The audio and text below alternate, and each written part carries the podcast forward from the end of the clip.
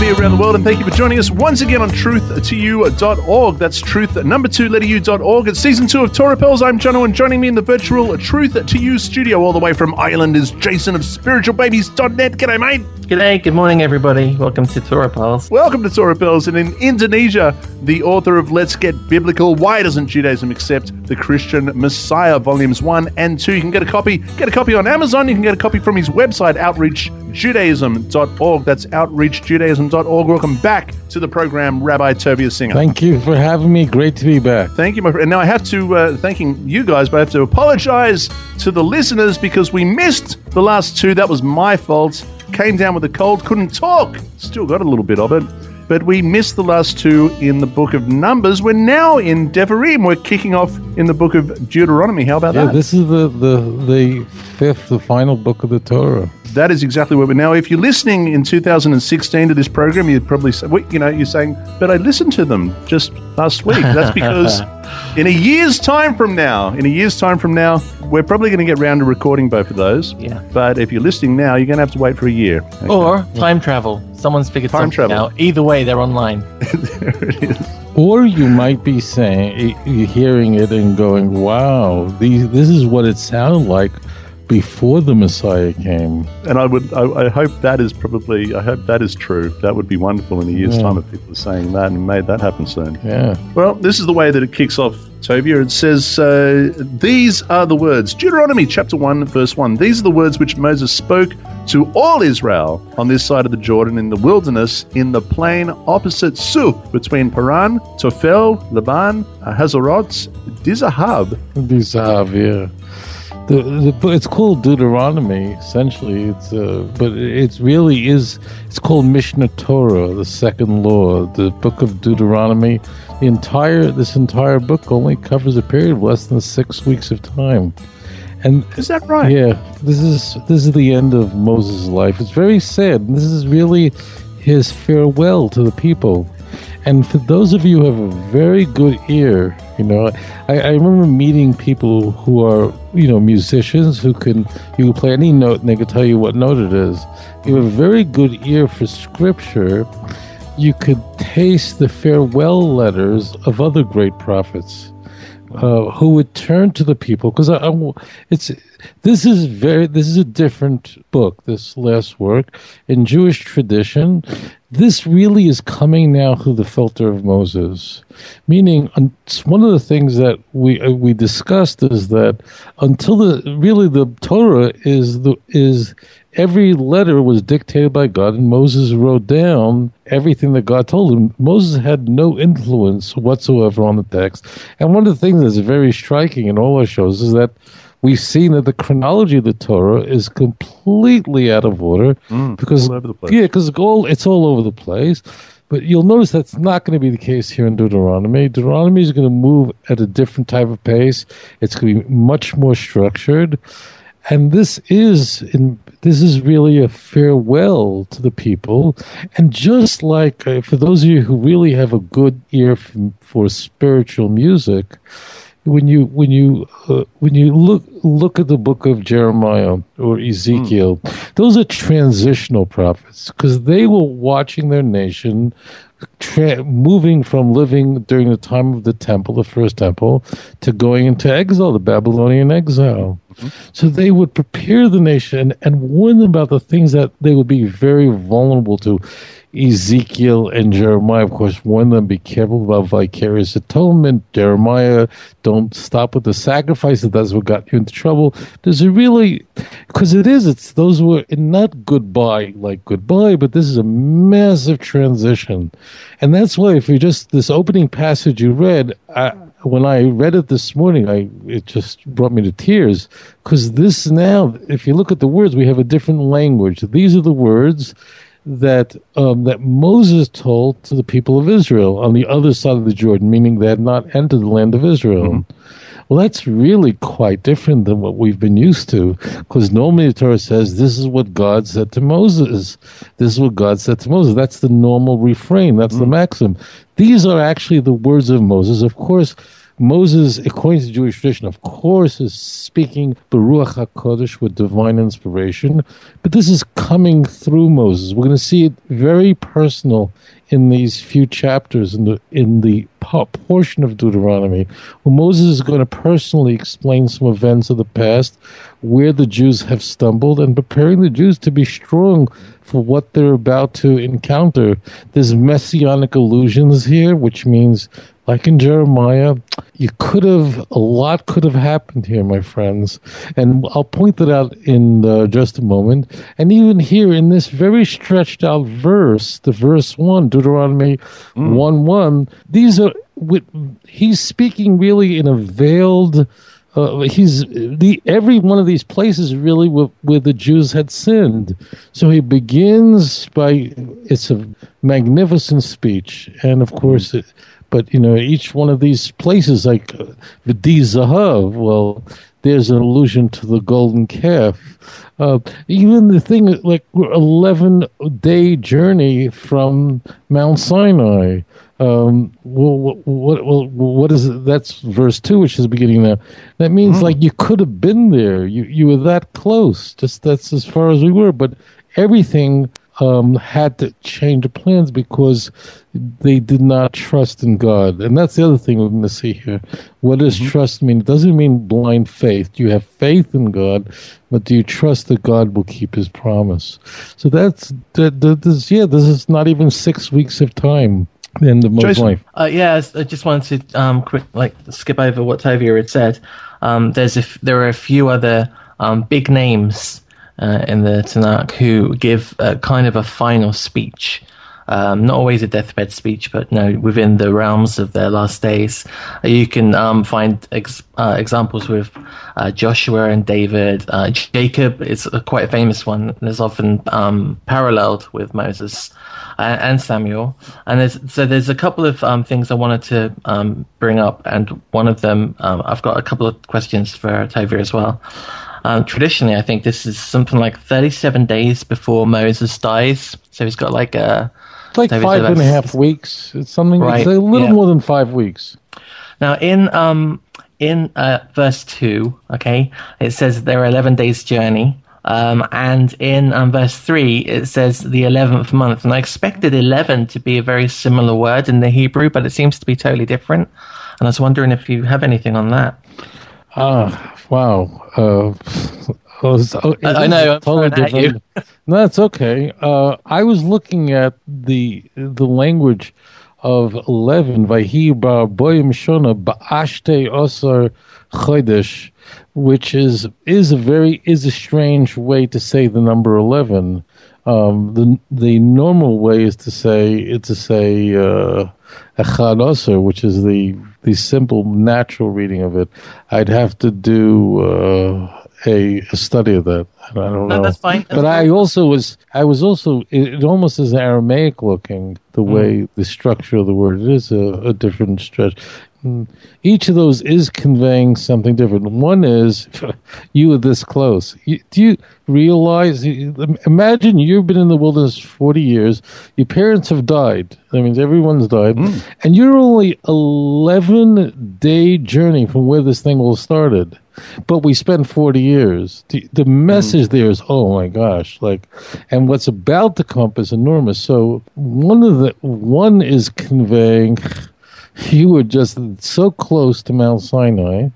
And then the other one is conveying, giving us a date. And by reverse engineering the date, um, so if, if according to Jewish tradition, um, Moses died on the seventh of Adar, so if you you know if you move that back, we can figure out that it's just a little bit more than five uh, a little more than five weeks here. Five and a half weeks. The first day so it, it, continues on from there. he goes on to say, you know, after, uh, well, no, I'll go from verse 3. It says, Now it, it came to pass um, in the 40th year, in the 11th month, on the first day of the month, that Moses spoke to the children of Israel according to all that the Lord had given him as commandments to them, after he had killed Sihon, king of the Amorites, who dwelt in Heshbon, and Og, king of Bashan, who dwelt at Ashtoreth in Edrei. On the side of the Jordan and in the land of Moab, Moses began to explain this law, saying, The Lord our God spoke to us in Horeb, saying, You have dwelt long enough at this mountain. Take a turn and take your journey and go uh, to the mountains of the Amorites, to all the neighboring places in the plain and in the mountains and in the lowlands, in the south and on the seacoast, and to the land of the Canaanites, and to Lebanon, as far as the great river, the Euphrates, the river Euphrates. And let me ask a question, Toby. You know, maybe you can help me out here. I know that it goes from uh, from sea to sea, and, and the uh, you know the, the river Jordan flows down there, but. you, you get to a point where, where the where Jordan, you know, where, where the River Jordan begins, but it continues. the The span of the land continues up through Lebanon to the Euphrates River. Now, my question is: I mean, we've got the we've got the Mediterranean on the on the uh, west side, but how far east does the land extend? Well, you're asking a very good question. In fact, this land that we have in view here, the Jews were never never conquered. This is really messianic. Mm. What we're what is coming into view is this is what would have happened if the sin of the spies the, had not befallen the Jewish people. If the Jews had gone directly from Mount Sinai into the land of Israel without these catastrophes that we've just mm. endured in the book of Numbers, which is are going to be not just enumerated in a moment, but we're going to see it through Moses' eyes in a moment. Because remember, Deuteronomy is going through Moses. That means this is the language of Moses speaking. So what Moses is, this is like building up here, and the tempo is building. And Moses saying, "Look, if you went right into the land of Israel, you could we would have had it doesn't say it this way but actually if you look at the land boundaries here you're looking at the boundaries that are of the messianic age these are messianic boundaries the jews in fact didn't go all the way all into Lebanon, up all the way to the Euphrates, and we didn't have that. But if you go to Ezekiel 47 and 48, you'll find it right there. And this brings us to a Jewish tradition that if in fact Moses had entered the land of Israel and there hadn't been the sin of the spies, they would have never have been exiled. In a sense, they would have been entering a messianic age. This is so there is a kind of this is what you could have had. This is what you blew. This is the mistakes you made. The purpose of this is always to don't make these mistakes again. Moses directing them right to the people and saying to them, This is what you could have had. Now you're going to land. Where in the land you're about to go, you have to plow, you have to work your field. There's not going to be miracles going on on a, on a daily basis. There'll be a lot of uh, blandishments that are you're susceptible. So he's preparing them for what they're about to what they're about to endure. Right. And he says, uh, The Lord uh, your God has multiplied you, and here you are today as the stars of heaven in multitude. I should. I, I want to just comment on that because I don't see people commenting on it, and I don't want. Here, there's no modifier. Now, you might be asking, why does we see the Torah? It says that the Jewish people will be like the stars of the sky. Mm-hmm. We're not like the stars of the sky. there's a gazillion, right? Mm. So, so there is a modifier, and the and I might as well teach it here, express it here, because I, I should have been back in Genesis, but I don't know. The key of there's usually a modifier, but the modifier always comes up earlier is that cannot be counted. So what that means is the Jewish people are a people of a miracle. You just can't count the Jewish people. It does not mean that there are the same number of stars in the sky as there are Jews on earth.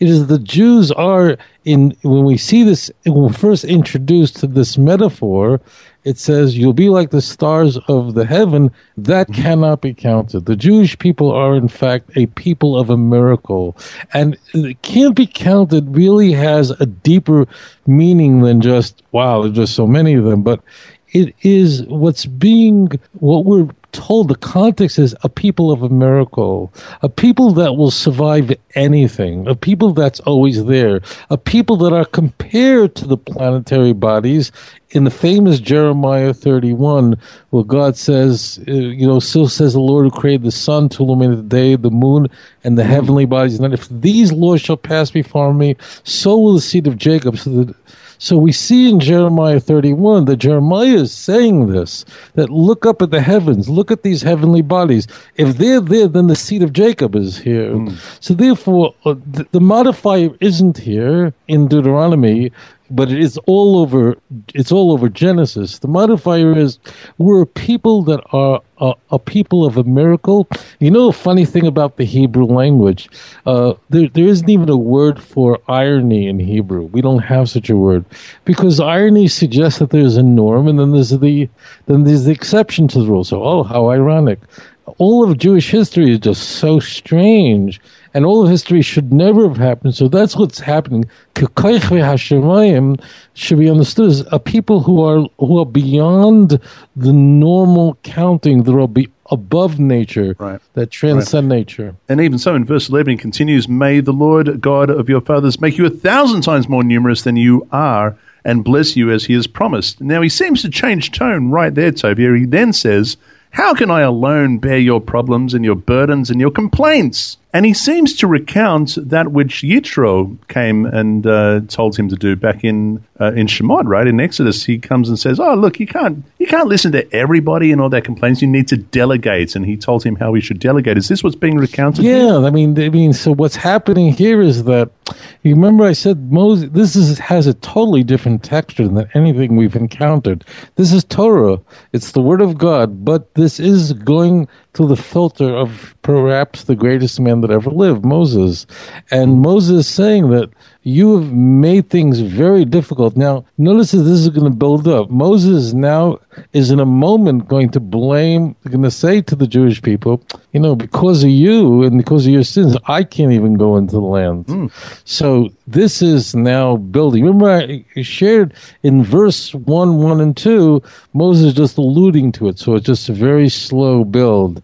And here it's building more, and there's you needed so many judges, and and you constantly creating problems. It was just impossible to bear what's happening. And now Joshua is going to be taking over. We know that from before, and we're going to see that hmm. coming into view here. That's why I always am marveled. I'll, I'll just say this one thing: when I'm asked by Christians all the time, "Who is the prophet like Moses?" I'm going, "What? Didn't you ever read the Torah?" I mean, hmm. like, it, it, It's pretty clear. It's pretty black and white. it's so black and white because we're going to have it here that I can't do it anymore. Joshua's taking over. We had it. Hmm. We're going to have it. So therefore, it actually hit me like a because I'm coming from a non Christian world, trying to understand the world that I've never been a part of, and that's that's that question that comes up constantly told me that wow they really never read through the torah from beginning hmm. to end with like not even remotely like we're doing now not only for those who are christians listening to this i don't mean that as a put down but it, it's very clear to me that that christians are not learning torah they're, they're, they're learning verses and very important segments of, of historical value hmm. but they're not hmm. going through these texts why would this question keep coming up over and over again so true. does that make sense to you? I mean, Absolutely. No, no, no, no. It, it does, and it does come up over and over again. This is, uh, and we will be talking about that in depth when we get to Deuteronomy chapter eighteen. We'll be talking about that in some uh, detail. Jason, you were going to say, Yeah, it's, there's, there's a nice uh, thing in, in verse 8 where it says that um, the land which the Lord swore to your fathers, he Moses says that over 20 times in Deuteronomy. In fact, there's a few phrases which are going to come up in this Torah portion, which at the beginning of these marathon sessions of um, using the same phrases over and over. But when we, we get to this part where he recalls um, the that he wasn't able to deal with this amount of people, and he gets in this new series of um, judges.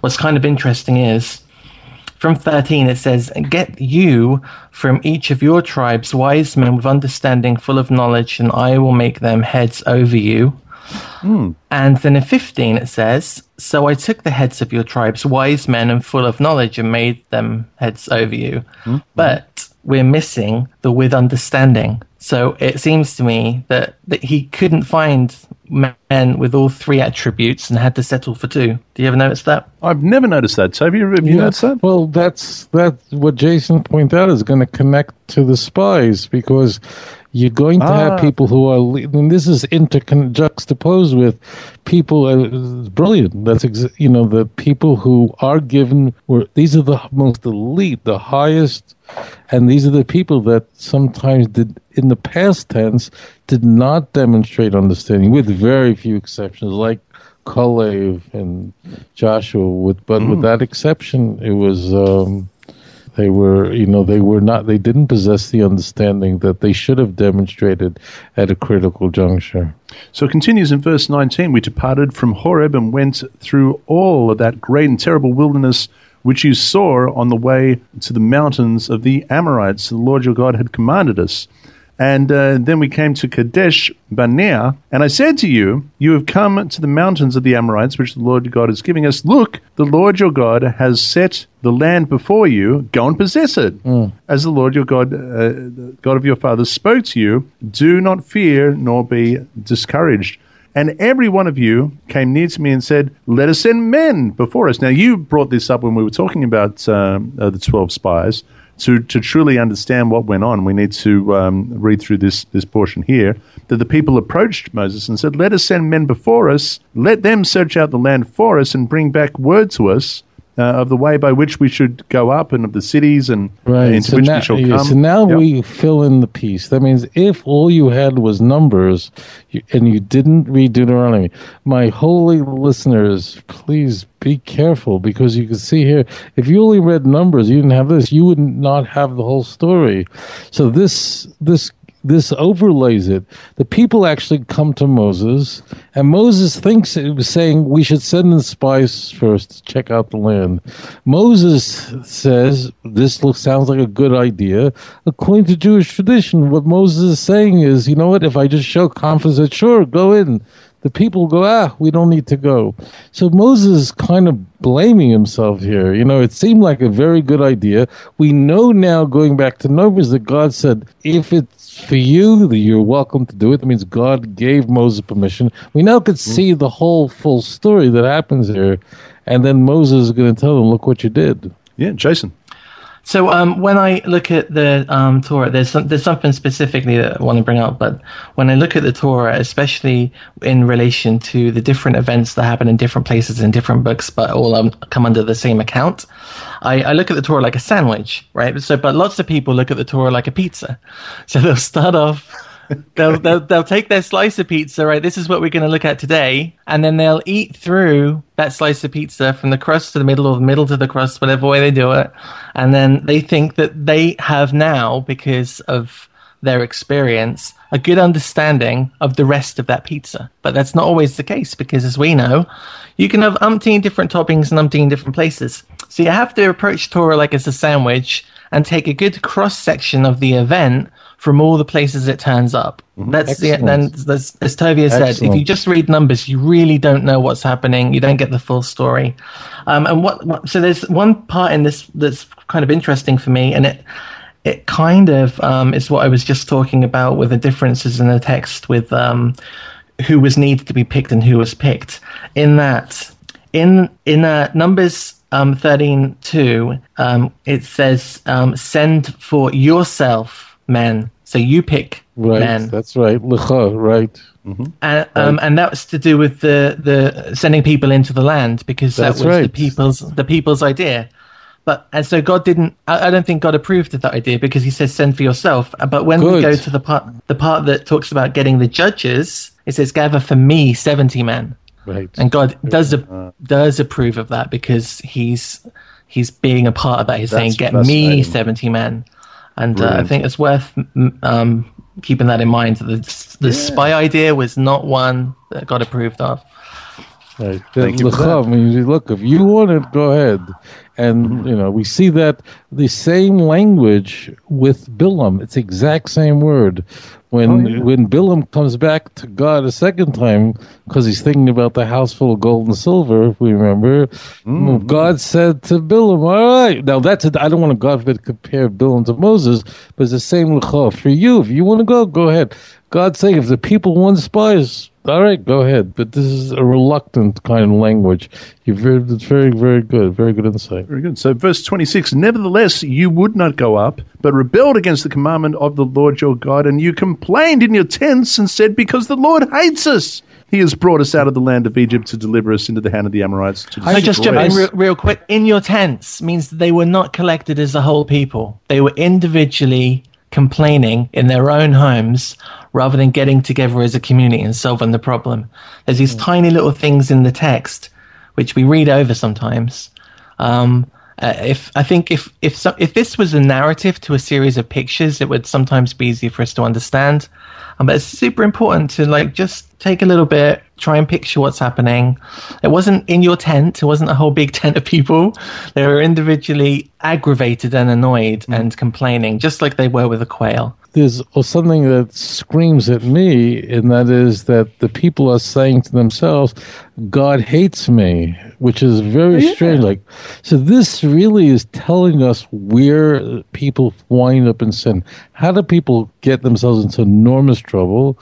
So they're first of all, the, the word is they're they're they're gossiping about God, as Jason said, in their own tents. But what are they mm-hmm. saying? God hates me. This is a very interesting.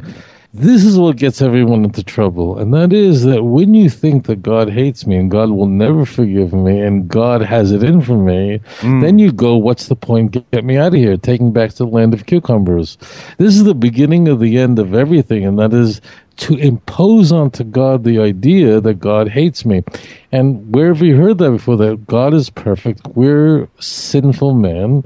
God can't even look upon us. That's why we, and from that, if you if you insert that, po- if you insert that man-made postulate, then you're going to go astray, and that's what happens here.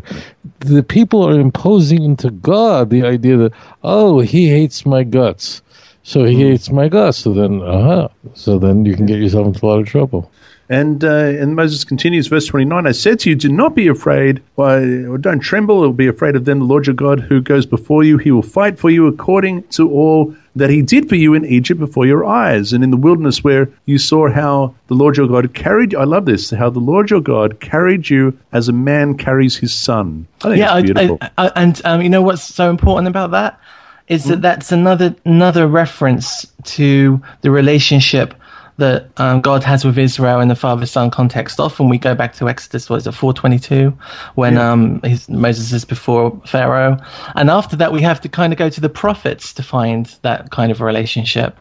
Um, but here's another clear example where God Himself speaks about the relationship um, between I- Israel and His Father. And I think this might even, I think I read in a commentary once that this was where the Father idea, as in uh, um, our Father in heaven, um, kind of was born from from this exact passage. I think I read that. I don't quote me on it, but, um, but yeah, it is beautiful. And, it, and again, it's a skip over text. It's a skip over passage. It's not separated from the rest of the text in my Bible. It's just something that you read through, but it's hugely important. I think so too. Yeah, and, but it and goes- I yep. just this kind juxtapose what Moses said now. In your eyes, you think God hates your guts, and that's what led you to sin. And Moses saying, God loves you. He's like a hmm. father carrying a son. I mean, you can't. That's what's what's. You know, I don't know if this is true in art, but in photography, what we're always trying to do is create something called separation, where it's contrasting one color against another. There's a separation here. Where you got yourself in trouble is you thought in your head that God hates you, and then you said, Get me out of here. I don't want anything to do with it. In fact, God loves you and He carries you. He walked with you as a father carries his child. That's beautiful. Uh, it continues on, verse 32. Yet for all of that, you did not believe the Lord your God who went in the way And before you this tells us, I, I apologize. I apo- Why am I apologize? This is my, what I'm supposed to be doing. This is Jew. A Jew's walking around. I'm sorry. Forgive me. I didn't mean it. This is the key point of what it means faith, my friends. Do you have faith? Faith is not, God is not saying, talking here. I mean, it's so obvious here in these texts that the word uh, emunah, faith, does not mean the way it means in a colloquial sense that you believe in God. They've been talking to. They've been hearing God's voice. They've been seeing. It's trust. That's what faith means Mm. in the Bible. It doesn't mean do you actually believe there is a God? Because if you say you have faith that there is a God or that your religion is the correct religion, what makes you different than other religions? There, there. I, I can't say that my faith is stronger than a guy who's willing to blow himself up for what he believes. Forget about how nasty it is, but it's clear these people believe. Faith in Torah means that you trust God, not that you believe that He exists. You trust that He keeps He'll keep His word, and this hmm. also connects to, to God. You pointed out before the Abraham, Isaac, and Jacob, the promise that this God always keeps His promise to our forefathers. Go ahead, I, just that point, because that's what faith. Emuna does not mean faith in God that God exists. It means trusting that He'll keep His promise to the future. as evident by their actions, as we're about to read about with uh, Caleb and Joshua. Before we do, Jason, you were just going to say about Hosea chapter 11. Oh yeah, I was literally just going to say Hosea chapter eleven in relation to um, in relation to um, the father and son context. That that's a that's a kind of way that the prophets pointed back to this relationship that Israel had in the land. Um, and often people say, "Out of Israel I called my son," but um, Egypt sorry, out of, yeah, yeah, out of Egypt I called my son, but then, then they don't do the whole passage, um, which is uh, context of Israel. Yeah, um, I really literally only um, typed that out, and but it's too late, so it's cool. So don't worry about it. We'll move on. And so, verse 34 And the Lord heard the sound of your words and was angry and took an oath, saying, Surely not one of these men uh, of these evil generations shall, shall see that good land which I swore to give to your fathers, except Caleb, the son of Jephunneh. He shall see it, and to him and his children I am giving the land on which he walked, because he wholly followed the Lord. The Lord was uh, also angry with me on, on for, you know for your sake, saying, "Even you shall not go there." Uh, Joshua bin Nun, Joshua son of Nun, who stands before you, he shall go there. Encourage him, for he shall cause Israel to inherit So this this is very big here. Incidentally, every year when Moses the date of Moses' yahrzeit, his date of death, people go to Joshua's tomb because we don't have a tomb for Moses. Um, and you can see here the interconnection is so clear. But there's a very strange, or somewhat, there's a lot of commentary on the passage where Moses says, Gam bi, even me, his son of Hashem, God was angry at me, beglalchem lemor. That means that because of you, because of you, God was, I mean, because of the sin of the spies, God was angry with me, and because of that, I can't go into the land of Israel. So you got me in a whole lot of trouble. And for Moses, going into the land of Israel wasn't touring the land, but for going to him for going to Israel meant to keeping the, all these commandments. You know, we have in Deuteronomy, I don't know, something like 220 commandments. Not all of them are new. Some of them are repetitions, but must be about 80 of them are, are new commandments. that Moses wanted to keep these commandments, and he couldn't keep it in the land of Israel. But what does it mean that God was angry me too because of you? Wasn't it because Moses hit the rock? Hit the rock. Yeah, Right. he did twice. So you see now the the in, so, so Moses is saying here quite directly that the implications for the spies prevented me from going into the land as well. And he says which means you. It was it was you that that caused this very serious problem that I can go. And now Joshua is going in in my stead, which hmm. here we see it bingo right here again. Right so what like what did Moses mean with that? Didn't he? So Moses clearly is. This only makes sense when we go back to the passage bef- prior to this, what Moses said, um, Moses said that you know the spies to me seem like a good idea. You see, so Moses, this you see, this is coming to the filter of Moses from his vantage point. Obviously, Moses going, "Why did I ever trust you to go along with this?"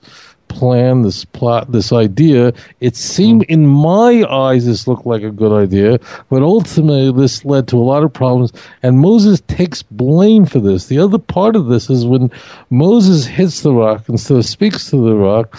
that- If you look carefully at the passage back in Numbers, see that God says to Moses, the reason you can't go into the land is because you did not use this moment to sanctify my name. Yes. You hmm. didn't show leadership at that very critical juncture. And that's why our sages look not just as the hitting of the rock or just that, or not speaking to the rock as the error of Moses, therefore you can go into land, but it's far more holistic, and that is at critical junctures. I mean, we're talking about Moses, so it's, it's almost hard for this to get out of my mouth, but if the Torah didn't speak of this, I wouldn't say it. But it's Moses clearly expressing to people at critical junctures, I didn't show adequate leadership. I have to overlay on this, or else it won't make sense. And I need it. People listen very carefully here. We see the sins going on in the wilderness that the Jews are punished so severely for, and we see the same exact iniquities committed later, like in the book of Ezra, uh, sleeping with foreign women, marrying non-Jewish women, and no one's put to death for it. Ezra, if you go, please go to Ezra chapter ten. Re, as I always say, read it for yourself. Ezra puts on sackcloth. He puts ashes on his head. He tells the men who took foreign wives send these wives and their children away, but he doesn't kill them. They're not put to death for it. Identical sin. So it's very important this is very big, is that God holds people accountable based on what they knew and what he expected from them. And, and a person who is on a very high level, the expectation, they're judged, it's called kachot hasaira, which means they're judged by a hair, judged by a blink. The uh, people who didn't know, people ask me, what happens to my cousin who's in the church? What happens to this to my to me? Is God going to hate me because I was in the messianic movement for twenty years? Was I going to do this? I, I said, you didn't know any better. No one, God will never hold you accountable for what you didn't know. If you wanted to look at a epic in, in history when the people were were most informed, where that excuse really would not work, that's in the wilderness. Because here you had a nation who saw the plagues, who saw this parting of the sea, they they heard the voice of God. They actually Yeah. saw the voice of God. So just imagine if you could create a, a line of uh, uh, a, a a a diagonal line of going. What is it, the point where the people were held most accountable? Where they had the mo- that's what's called a Dor Hamidbar, the generation of the wilderness. And Moses, therefore, is judged on a soup very high level because so much mm. was expected of him. But if you look carefully with the this is the point I'm going. We'll move on. But the heading of the rock, it, God says the reason you can't go into land is because you failed to sanctify my name. You didn't mm. show the proper leadership and you didn't at the right juncture. And Moses blaming himself. It's because of the way you behaved when I, you know, opened the door for you here. So I just want to explain that one passage. It goes on with a very curious verse. Verse 39 says, Moreover, your little ones and your children, who you say will be victims, who today have no knowledge of good and evil, they shall go in and uh, they'll, they'll go and possess land. What does that mean, Tovia? That means they have exactly no- that. That means the children were as the generation died. They those were the adults that would that died as a result of this and the spies. But the children, he's enumerating the exception. That is the children. They didn't know any better. They're not held culpable for what what occurred. A- And uh, the people are saying, um, "Oh, you're going to punish our children because of mistakes we made." And I think that's what it means when he says, um, "Moreover, you say that they will be a prey, that they're going to be um, a victim of this the decision, um, but they're not going to be a victim. They're going to go into the land." I think that's it. They're going to go into them, but that's uh, so they're going to spend 40 years in the wilderness, and he's telling them that. And then he said, But remember, you know, the time when you sort of came to yourselves, you woke up and you said, No, no, sorry, it's all right. I've had a bicky now. I feel better. Uh, we're just going to go up into the land. And I told you not to go, but they went up into the land, and lo and behold, they were run, uh, they, they were attacked by the Amorites That- who dwelt in the mountains. Right. Just the thing is that after they told you can't go into land, then they said we're going any we're going to go. And but that point already it was sealed, and they couldn't. was- they, was- were- they were pushed back. It was too late and they were pushed back. We're in chapter two, and uh, he recounts the details in the desert. Toby, what should we be highlighting here? Um, the I mean, this is the history of, of our people. What we're seeing here is a telescoping of all the, the iniquities of the spies until the, the time now that they're standing to enter the land. And God and what Moses, this is a, speech that's going to last a few chapters. And the next portion, we're coming to the epic passages. That means that as we're standing here and we're going into the land, you cannot let your faith become um, uh, fall short, be weak as it was in the past. You have to be strong. We're now. So what's happening is going to the past, looking at the rearview mirror, and these are the great errors of the past. And now we'll look to the future. Don't repeat them in the future. That's what the know purpose what- is. You know what I find uh, interesting in verse 5? It talks about uh, land that God has given to Esau as a possession. In verse uh, 9, it talks about land that uh, God has given to Lot as a possession. Jason, what were you going to highlight? Um, just the fact that we sometimes uh, look at the Torah and uh, God's relationship with Israel as if God only has a relationship with Israel, and that everybody else outside of this story isn't part of His plan. Um, But they are. And, that, and even within the text, even within the, within the text of the Tanakh, we see plenty of Im, um, images, plenty of stories, plenty um, of historical events which God is always is a mastermind of everything. But within the text, we see him being the author of people, peoples, and places outside of the state of Israel and the people of Israel. Um, where he um, orchestrates a huge event, and they may have an effect on Israel. They may not have an effect on Israel. Israel might have an effect on them, or vice versa. Um, but it's important for us to remember that he is everybody's God, and that we are all his creation. And so, yeah, we do see some examples here of, of different peoples and even interactions between different peoples. I think in 11 or 12, it talks about Esau and the, is it the Horites? No, yeah, 12. All right. So 12 starts talking about the Horites and how Esau um, had, had slowly started taking the Horites' land from them. That's got nothing to do with Israel, really, right? It's just, it's, It's, a side note, really, it's a it? side note, right? But what it's letting us know is that the, the as important as Israel's story is, there are other stories There's other stuff going on. There's other stuff going on, and even later on, we got the Book of Jonah, where um, this one Hebrew goes to uh, Nineveh, and there's a whole thing there about a load of non-Israelites who hear the word of a prophet and realize that they've sinned against the one God and repent in what has to be said is a very Jewish way. Um, but yeah, I think it's important to remember, and to be honest, we could probably skip over most of this chapter because there is a lot of ge- geography. But it's important to remember that although um, Israel's story, they're the stars of the show. They're not the only um, people on They're the not the only thing. And, and you're right, and the, the book of Jonah is an example of that. Another one you and I were talking about recently, Obadiah, which is a prophet entirely to uh, a prophet entirely to Edom, to, to Yeah, Esau. and- is that right, and- Tovia? Yeah, the destruction of Edom, yes. Yeah. Yeah, Yeah. and um, Obadiah, I think, was um, um, not a Hebrew. Was that right? Right. He was, a, that means he was a convert. And God used people like Obadiah or used Habakkuk who came from strange peoples in order to bring it's like God uses the handle of an axe which is made from the tree to chop down the tree. Which is an interesting maxim of our sages. I, I want to. I'll just share with, what we see here is that God is keeping the promises He made to Abraham's children, Lot's daughters. Their land can't be touched. So God is saying, "Look, there's certain a whole bunch of lands that you can't go into because that land's been set aside for other nations. You can't even. The, the, some of them, these are your brothers. You got to buy the food, you got to buy the water. Yeah, don't. Uh, some nations you can't. I mean, unless they go to war with you, which some of them did later on. But otherwise, these lands and these lands you uh, can't touch. I had a. I have a different perspective. Um, it doesn't. It doesn't. Uh, not doesn't disagree with Jason, but I've been thinking for years that the Torah is is missing a lot of information about how wicked the nations were that were in the land of Israel. And the human sacrifice and the depravity and the abominations that were going on there.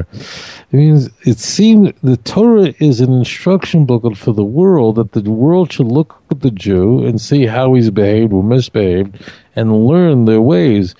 Uh, but we don't. The Torah does not uh, go to the uh, the Canaanites and spend time on them unless it's somehow connected to the Jewish people.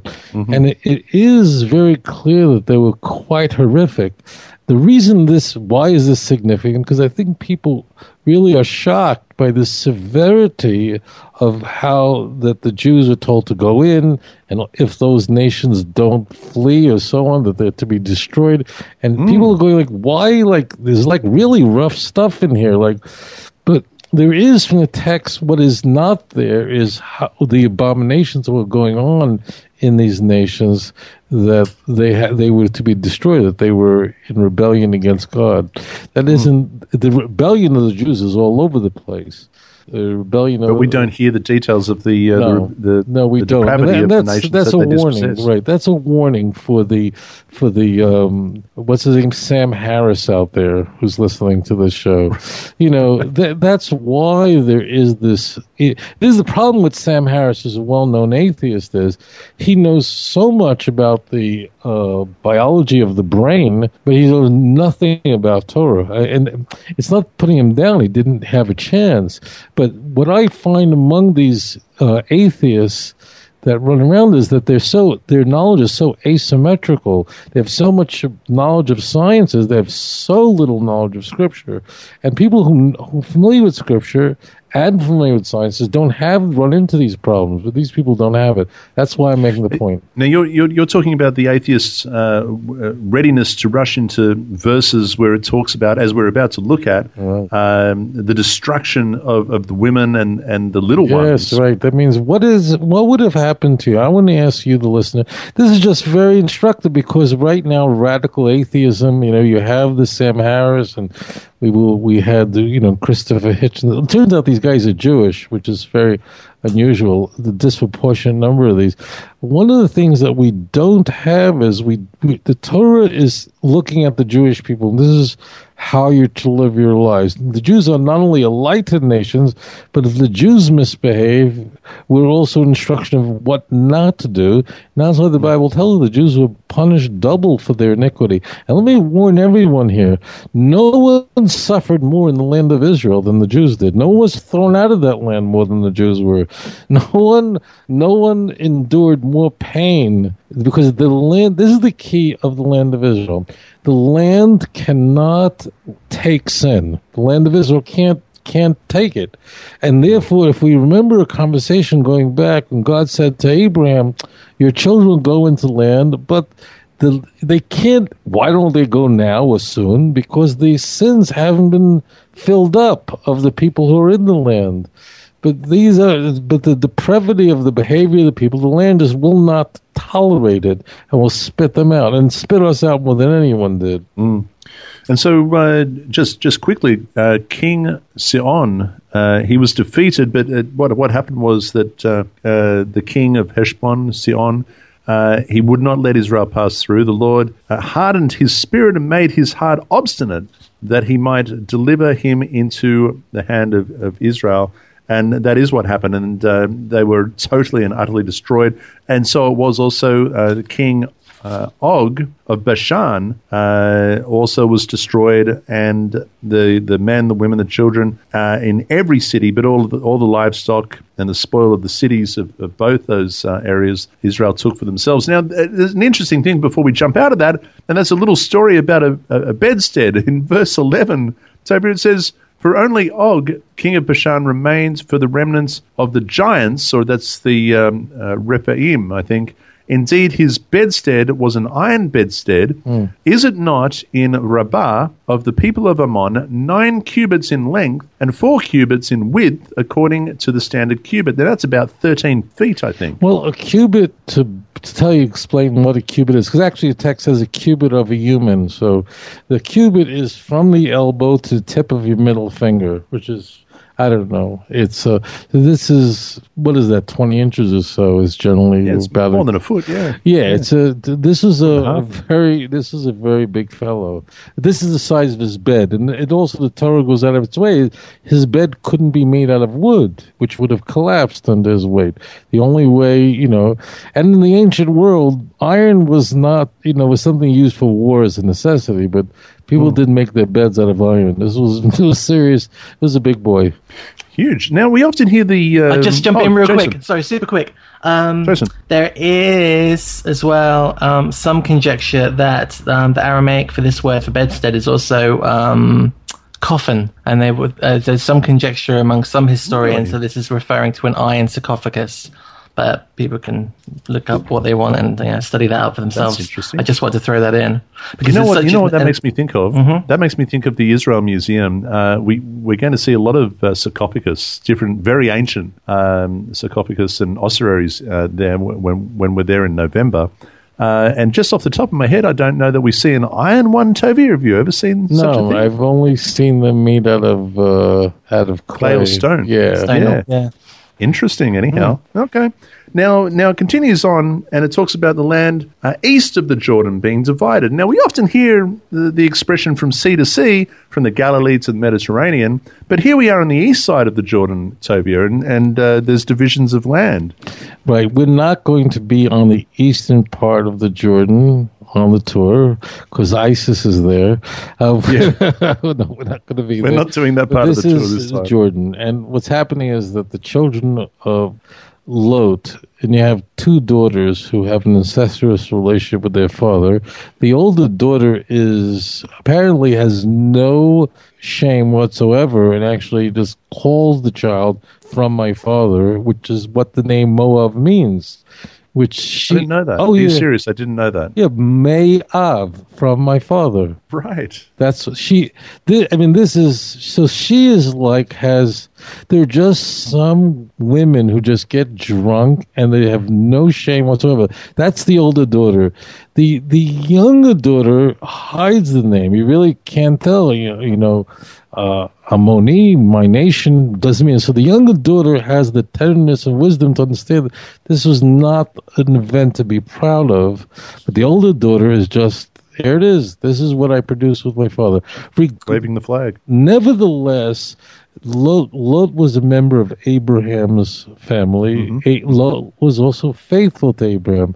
When Abraham took uh, Lot down to Egypt, and Abraham said that, you know, that Sarah is my sister, which was a half lie or half truth, whatever it is, whichever you look at. Lot kept his mouth shut. So Lot was somebody who was not, who made a lot of many many errors, but Abraham rushed in to save Lot's life back in Genesis 14. And this is a prom. God is keeping promises, and that's what we see throughout here. So God's keeping promises to Lot's family, there's certain parts that go to Esau. Those you're not allowed to touch. You're only allowed to go through these lands, and you can't. In some cases, we're warned don't even intimidate, don't even do anything to rile them up. Mm. Yeah.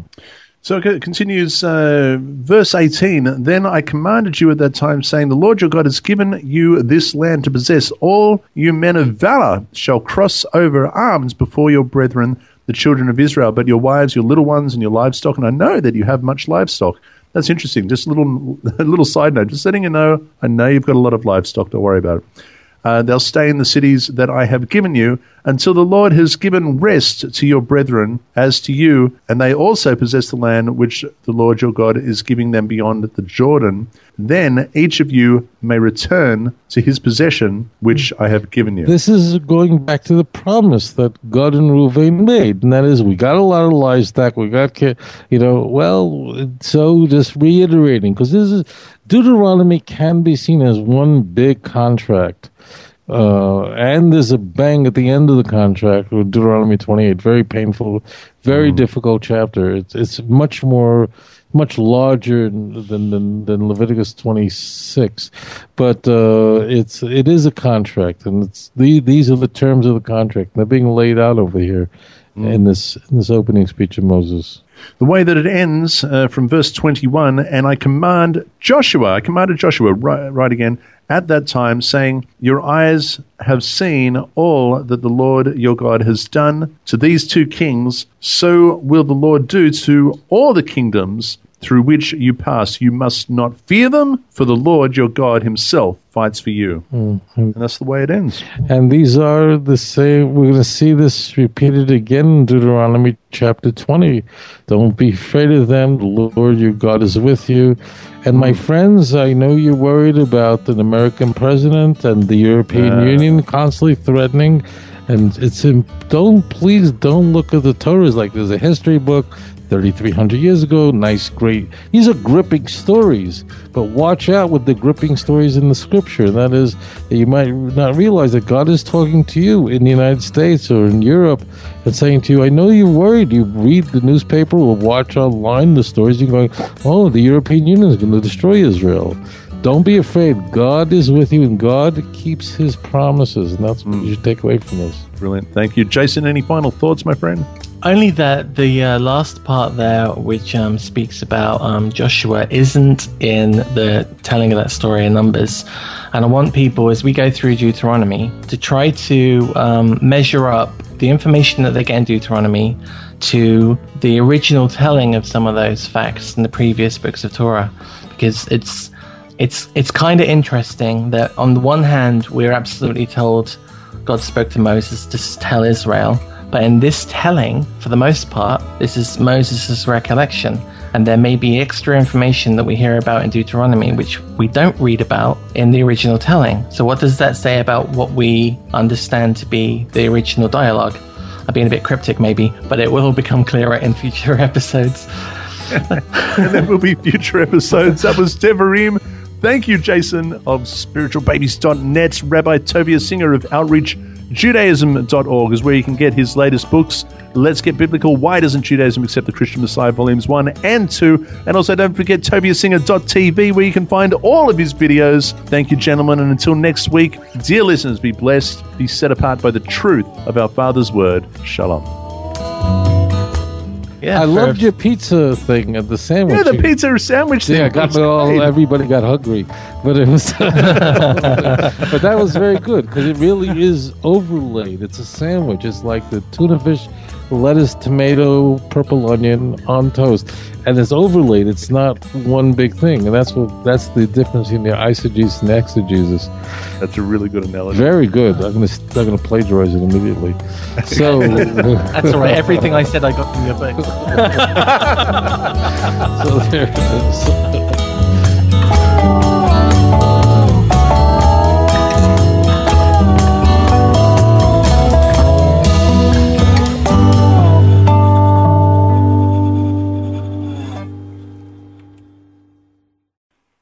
G'day, dear listeners. Jono here, reminding you that we are returning to Israel with Rabbi Tovia Singer, and we want you to come with us this November. Go to truth2you.org and click on the Tanakh Tour of Israel and join us as we walk where judges, kings, priests, and prophets made history in the Holy Land. Seats are limited, so don't delay. The Tanakh Tour of Israel this November on truth2you.org.